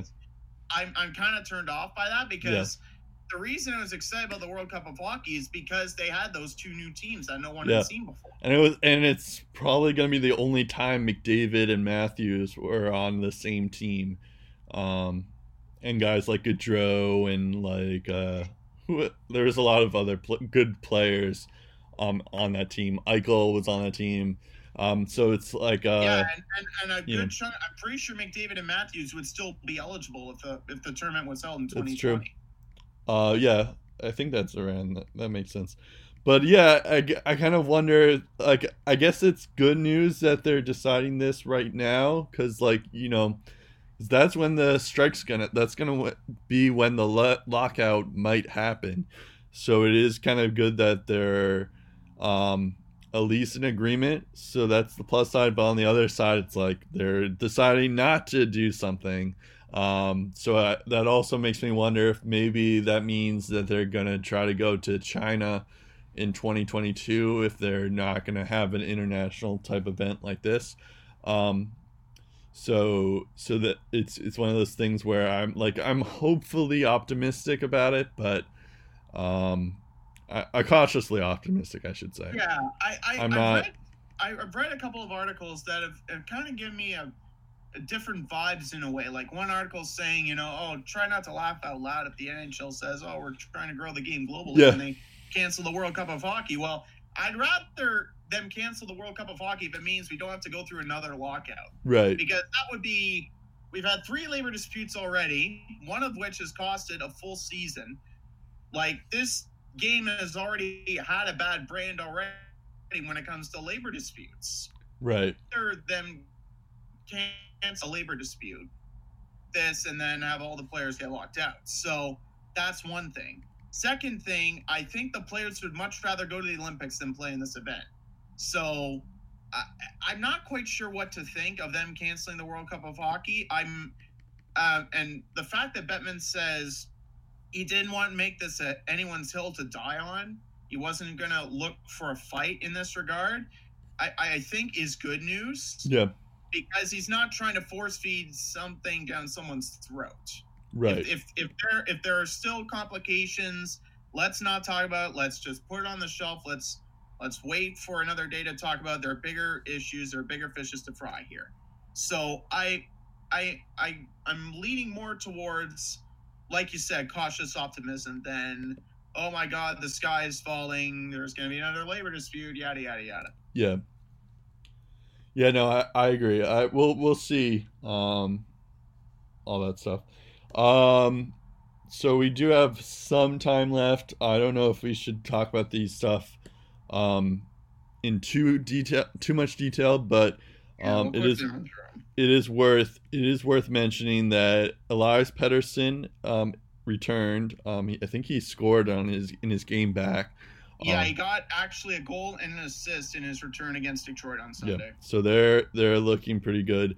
Um, he's kind of become a McDavid of sorts, where like they kind of the Canucks kind of need him. Um, like they're atrocious when when he's out of the lineup, but then when he's back in the lineup, he, they're really good. Uh, Tr- Vincent Trocheck, I remember back when the injury happened, I thought he, it was ridiculous to think that he was going to be, um, that I thought he was going to be out for the year. Yeah, Um, you and me both. I thought both of us. I was, like, incredulous. I was incredulous to thinking that he would even return. Um, yeah. but he came back, and not only that, but like he scored a goal. He had a couple of assists. Um, so, um, so yeah, he's he's back. Um, Yeah, he has um in his debut, uh, or not his debut, his return after 27 games out, one assist, one block, three shots, seven hits, 18 minutes, 12 seconds, time on ice. Uh, the next game gets the eventual game-winning goal against Nashville. Two points, three shots, 22 minutes and three seconds of time on ice. And and in his return, he faced Toronto. So he faced two really good teams, got three points in two games Yep. and looked like he never left. That's pretty spectacular. It is nice, yeah. Uh, Colin Miller is also back. Um, I know obviously he's not as um, exciting as the other two we just talked about, but Colin Miller did have two assists um, in his uh, return back, um, so so that's pretty good. Um, but yeah, no, uh, I'm sure Vegas needs them. I think they're still missing a couple of key players, but um, at least their defense is intact, or the the three of Riley Smith is is day to day, but I think defensively this is the healthiest they've looked this Yeah. year, which is good. I was about to say, at least they have uh, Colin Miller, Nate Schmidt, and Shea Theodore all healthy at the same time. So that's Exactly. um, and Schmidt isn't yeah, and, and suspended. Yeah. Um, also, uh, it looks like Cory Schneider is uh, going on a conditioning stint in the AHL in Binghamton. Um, and he's going to be called up pretty soon. But that means that Mackenzie Blackwood is going to be sent down to the minors. Um, I don't like this move really. I know Blackwood has kind of struggled since he came back, but um, I feel like you should like at least like I understand why you want to keep Schneider up, um, and maybe you don't want to put uh, Kinkaid on waivers, but at the same time, it seemed like Blackwood was looking pretty good um, still. So I, I wonder why they did this. I know the Devils are on a bye at the moment, so maybe uh, they're gonna call him up in due time um, eventually. But um, yeah, I don't I don't really understand why they sent him down to the minors. I think maybe what they're gonna do is they're gonna send they send both of them down. Uh, both of them gets an equal amount of workload, and then they recall Blackwood and keep Schneider down. That's what they should do Right. because Cory Schneider A needs playing time, B needs confidence, C needs wins. He had none of that really when he was healthy. So I think just getting him on a day to day workload, giving him some action, in game action, getting him some confidence is what the Devils need to do. And you can afford to send Mackenzie Blackwood down again. You cannot afford to send Cory Schneider down because then he'd probably have to go through waivers. True. True. So I think they really need to make this a one shot deal. They need to take advantage of this one shot. Cory Schneider needs playing time. He needs confidence. He'll get that in the AHL. I don't think he's going to get that in the NHL anytime soon. Why rush him up? Why send him back up? Yeah, I guess that's fair. I That's um, what I think they should do, and I hope that's what they will do. I don't know if that's what they'll do. Though. well, I think that's what they are doing. Um, Okay. Well, But- hopefully, hopefully I'm right, and that's what they choose But to I- go with. I think it- you're right. Blackwood has played pretty well. Yeah, I, I, I guess uh, me personally, I tend to think more about like just going with the, um, going with like the young goalie and and seeing how he you know develops, and it would be better for his development if you're gonna think of the, like I'm thinking long term, like Blackwood is the goalie of the future, not uh, Kinkaid or Schneider, so I would like have him up there. just so he can get some experience. Um, but and especially since he's been playing well, so it's not like you're hurting the team even still because it like he can play. But Yeah. I don't know. I guess you do have a good point in terms of the fact that, like, if you put Kinkaid or Schneider on waiver, like, send them down, they're going to have to pass waivers, and that's very unlikely that they're going to be doing that. Although I guess, what that's what the Avs are doing with Tyson Jost in a way. Yeah, I mean, true. like six goals on 64 shots and 15 points in 41 games this year. Four power play goals. Yeah, that looks pretty nice, but you are only going to have him on an entry level for so long until he has to go through waivers, and you Yeah. risk losing him at that point. true. So the are wise to send him down, get him some confidence, and then bring him back up when he's ready. And I think that's what the Devils are doing. They're taking advantage of the fact that Blackwood's on an entry level. He can be sent down to the minors. So send him back down, get him some more work, and um, not risk to have lose uh, lose a goalie or a player to waivers. So yeah, I guess that's um, fair. I, Okay. I, I think that's why the Devils did what they did. But um, I think both Blackwood and Schneider need action outside of the All Star game during the Devils bye. Yeah, yeah, no, I agree. Um, so let's go to the Bruins send segment. Speaking of goaltending needing experience, uh, Carter Hart was phenomenal in this game. Um, he kind of he was a showstopper basically. He Yeah, I, I had think he, like he faced 17 shots in the second period alone, and the Yeah. Flyers had 19 the entire game. yeah he faced 42 shots overall. Um, he stopped uh, 39 of them, so he only gave up three goals. But um, he was very impressive. I was impressed by him. Um, but uh, the Bruins, um, yeah, this was one of those games where I felt like the Bruins should have won. Uh, we had all those chances, but Carter Hart made all these stops, and then um, Yaroslav Halak just kept on letting in all these like different soft goals. Um, Sean Couturier, Yeah, like the like Couturier got a hat trick on five shots, Yeah. and I saw the fourth goal. It was not good. No, it wasn't. It was like it went right through uh Halak's like uh five hole, um Yeah, his legs. Um so was under his under his left pad, I think, and Yeah, yeah. and short side. um there was another one too where I felt like he should have had. So um but again, Couturier did have a hat trick, so I don't want to discredit him. Um also Carter Hart played really well, so it's like even if I'm not necessarily sure if if uh Hart if like if Halak was playing well, like if Carter Hart like if the Bruins would have still won um with all that said. So um so that it's tough to say, but at the same time it's like this was just a frustrating game. Um, because especially since we the Bruins had a two nothing lead, uh, David Pastrnak and Peter Cehlarik uh, both got goals there. Um, then Oskar Lindblom scored, and then the Sean Couturier sh- show started.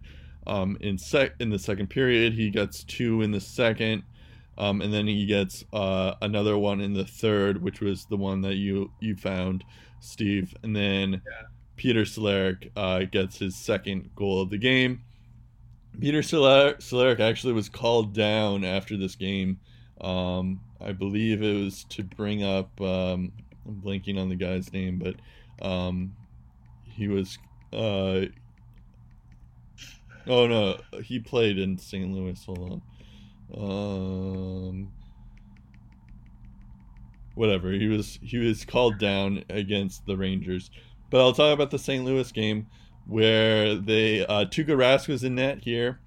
Um, they played uh, the St. Louis Blues. Jake Allen, which w- was in net, which I thought was kind of strange because uh, I would just roll with Jordan Binnington, um, Mhm. but um, it seemed like they didn't agree with that, um, and they left the uh, Jordan Binnington to your Senators. Um, so so maybe there was that, but um, yeah, the Bruins. Uh, the Bruins did well. Uh, Krug had like an up close shot, which is rare for a defenseman, but uh, he got a goal there. Um, uh, it started in the second period. Um, then Ryan O'Reilly, uh, that was kind of like a nice tic tac toe there.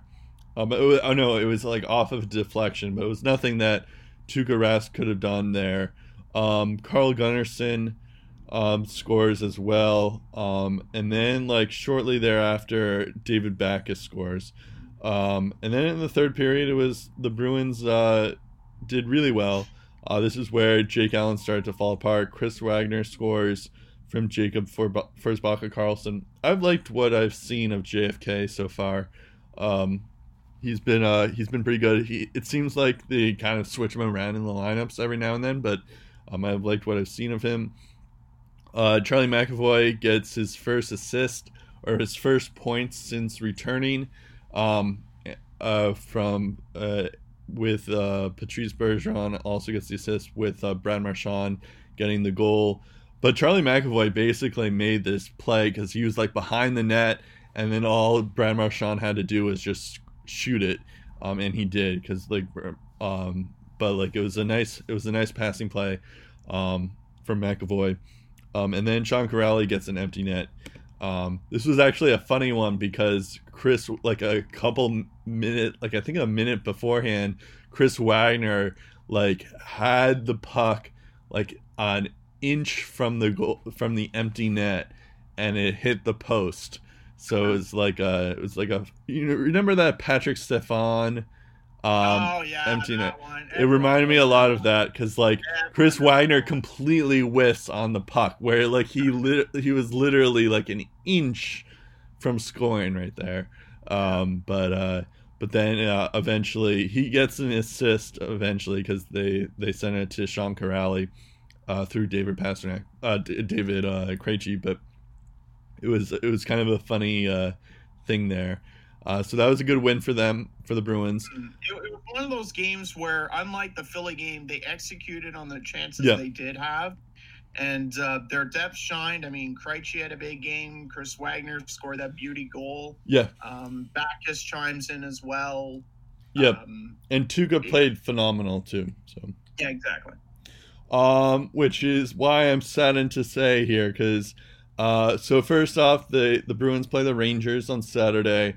Um, Danton Heinen gets a goal uh, from Jakob Forsbacka Karlsson, um, and then uh, then in the uh, towards the end of the first period, uh, Filip Chytil crashes the net.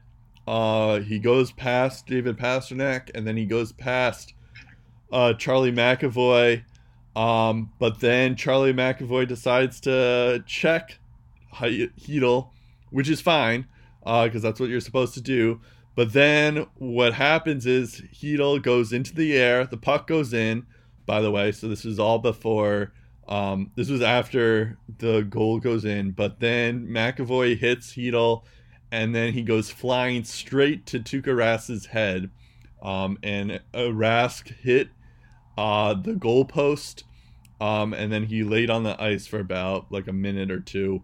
Uh, it was a very scary scene because I thought it was, um, it was you know, like he obviously had a concussion, but I thought it was going to be like even worse because now I'm Mhm. thinking like I'm wondering just, just from like a long term perspective is like um i'm not sure if like you know concussions are hard to come by because like i look at like a guy like corey crawford who's Yeah. having concussion issues um i think there's probably a couple of other pla uh, goalies who have concussions um in their history but they never really are the same when they come back so i'm just like you know like it is good that we have a a bye week um, and we have a week left but i have a feeling that he's going to be out for even longer than that. And um, so i think it is time to panic um, in that regard. I'll talk more about that later.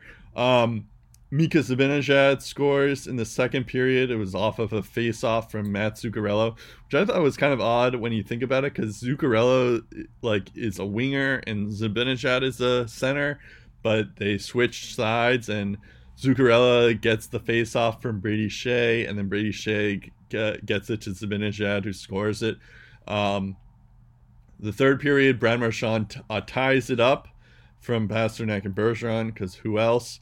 And then in the third period, Mika Zibanejad scores again uh, from Kevin Shattenkirk and, Za- uh, and, and Zuccarello. Um, so there's that. Um, yeah, the thing that makes me worry. I guess the key here is like it, it kind of obviously it sucks to uh, lose to the Rangers because they you know they're a lottery team and all that stuff, but like uh Halak was not like we mentioned this earlier on in the in the broadcast. Like Halak was not like has kind of returned back to his old form. Um, especially mm-hmm. like in his last four starts, I think he's given up like think like five or four goals or something like that. Um, so he, it's it reminded me back to the time in the Islanders, and this is where I'm starting to worry. It's like it looks like we're gonna lose Rask for long term now, and I'm not necessarily sure um, if Halak's gonna be the starting goalie. Um, I would love love to see uh, Halak be back to what he was early on in this season, but I don't think we're gonna see that.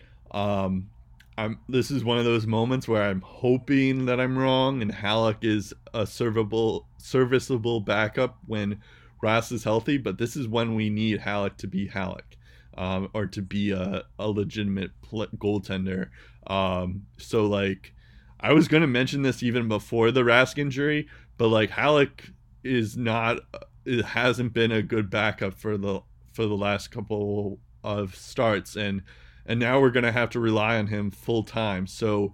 Um, I what I hope we maybe make a trade and get someone up um, maybe we can get someone from the AHL Bruins team to uh, help out here, which is probably what we're going to be doing. But um, and hope we have like a situation like Collin Delia in Chicago, or like a Jordan Binnington um, in uh, in in St. Louis or something like that. But just having like a hope, like someone that we didn't expect to be a good goaltender, and all of a sudden he's a good goaltender. So um, hopefully that's that maybe that that could happen, but I I don't see the Bruins making the playoffs even if if Halak's the starter for long term. So it is time to panic. Um, yeah, um, I do like what I'm seeing on the front. Uh, everything besides the goaltender, um, but yeah, I am. I, I am seriously worried about Tuukka and even when he's healthy, I don't even know if he's going to be back to form because I don't want to rush him um, to full health. But uh, yeah, I don't. I don't think we're going to make the playoffs if if uh, Halak's playing like he is right now. Yeah, and the one thing the Bruins have to worry about now that they didn't have to worry about in years past is that Buffalo is good again. True. And Buffalo is and Montreal and Montreal is good too. So it's yeah, exactly. It's so, not just Buffalo, but yeah, it's um. Yeah. So last year, you know, you had Tampa, Toronto, and that was Boston, it. and then everybody else. But right. now you have Buffalo and Montreal in the mix again. Then you start to get put in that wild card fray, and and even that wild card spot, yeah, that, those are probably going to be to like Metro teams. So it's it's going to be tough, yeah. yeah um, if the, if the Metro shapes up like it did last year, then yeah, probably. So the good so, news, the good news is that we're on a bye week, and it'll give uh, the team some rest because we've we've had a lot of injury um, this this season. Um, mm-hmm. But um, I have a feeling that Tuukka is going to be out for much longer than just this bye week. So yeah, it's time yeah. to panic. now off to your sends. Yeah, and uh, all on top of that, speaking of Bruins injuries, Anders Bjork is oh, hurt. Right. He's out five six months. His season's yep. over. That's one of those things that it's because he was injured last year, uh, too. Um, and he had a similar season when he was called up, but it's, it's now it's time to wonder if he's like, if injury is gonna be end his career kind of thing, because you know that can derail a, that can derail a season or a, a player.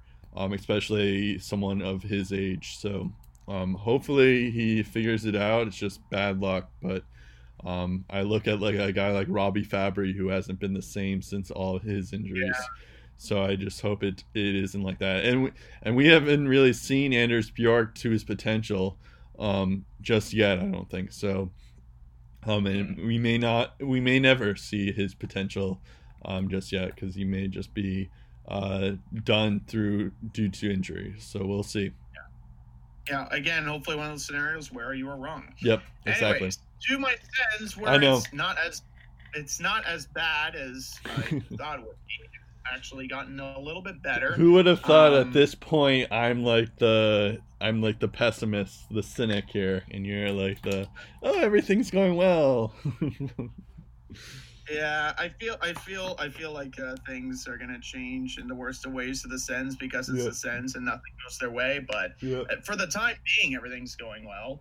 Um, they return to Death Valley. They got four of a possible six points on that road trip, and they get a desperate Colorado team coming off a big win in Toronto, hoping to get another two points on the board. The good news: Ottawa gets Thomas Chabot back, and they end up out shooting the Avs 13 to eight in the first period. Although no- goals were scored, definitely good when you can get uh, ahead of uh, the Avs and shots generated because uh, we all know with that offensive talent, uh, Colorado's a tough team to handle.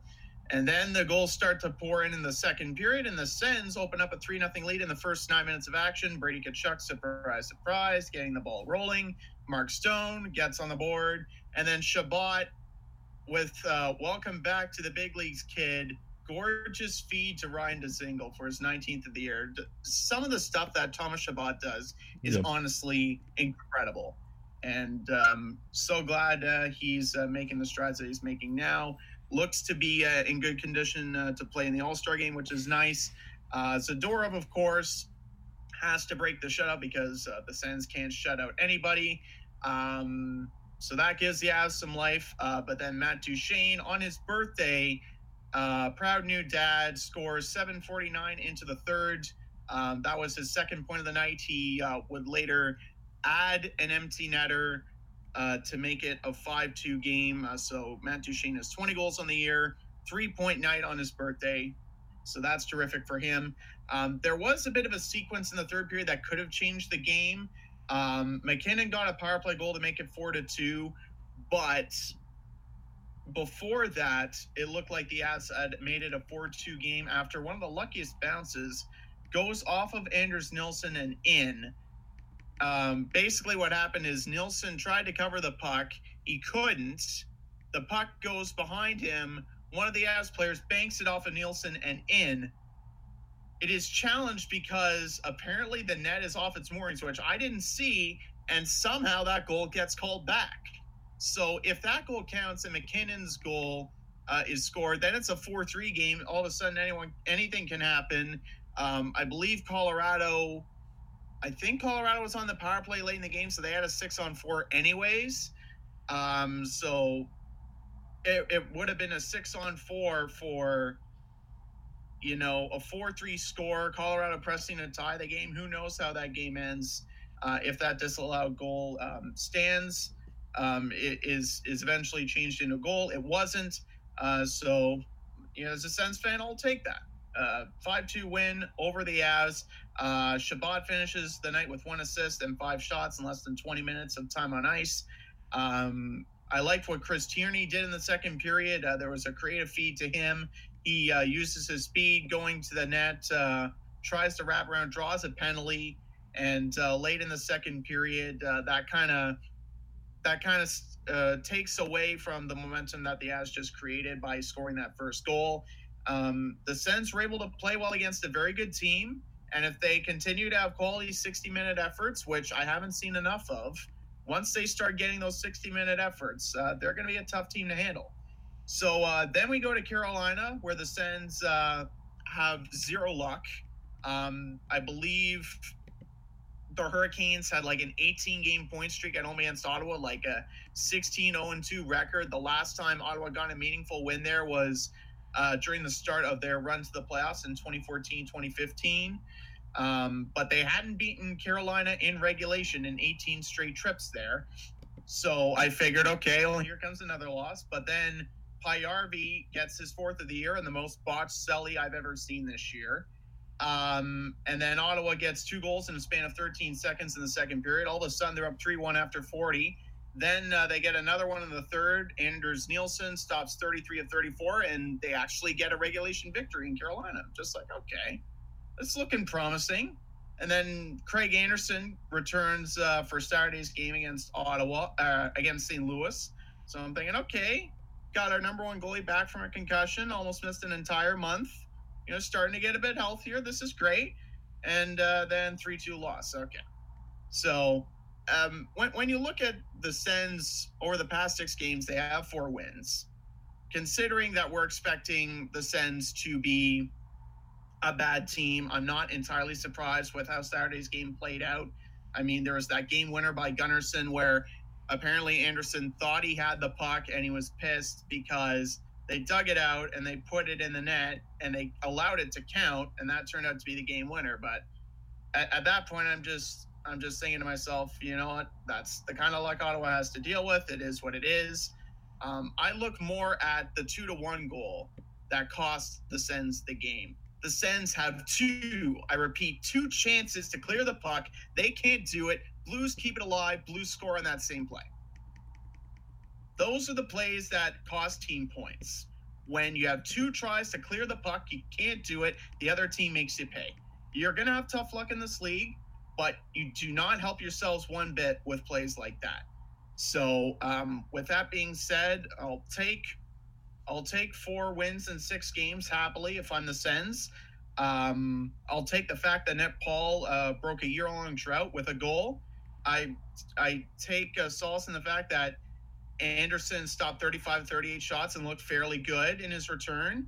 Um, I'll take I'll, I'll take pride in the fact that the Sens had their chances to score, they just couldn't capitalize.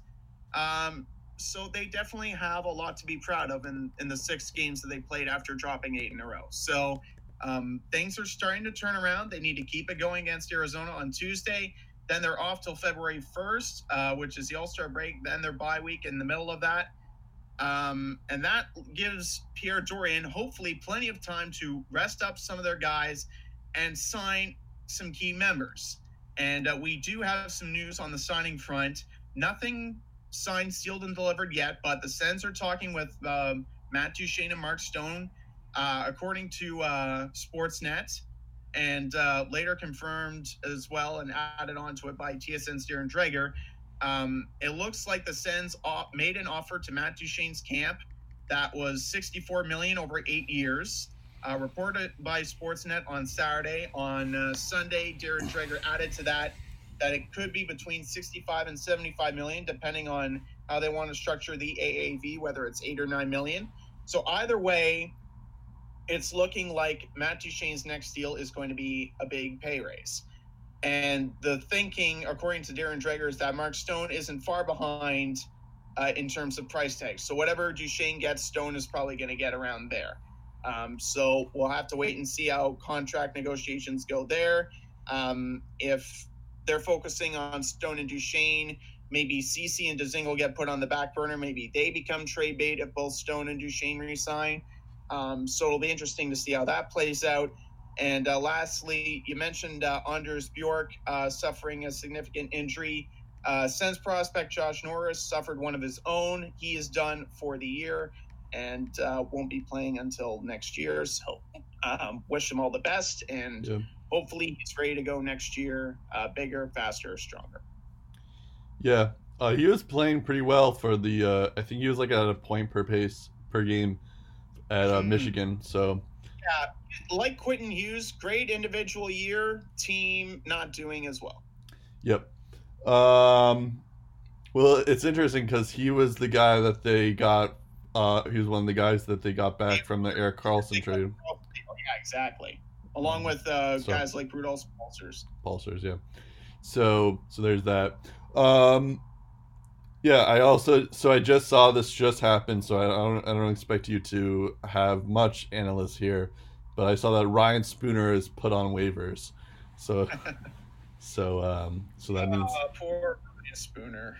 But that means that the Oilers traded Ryan Strome, uh, or for Jordan Eberle, then they traded Ryan Strome for Ryan Spooner and then they put Spooner on waivers. So it's like they they traded Spooner. They basically get nothing from yeah, Eberle. They got nothing from Eberle. Yeah. Um, Incredible. It's incredible yeah. asset man Edmonton. I know. Maybe funny. Ottawa picks him up. He's an Ottawa boy. Maybe they yeah. Him. Or Boston takes him back up. I would like that. Yeah, uh, that could be an interesting. That make up an interesting reunion. So that we can get some pieces back from the the uh, Rick Nash trade.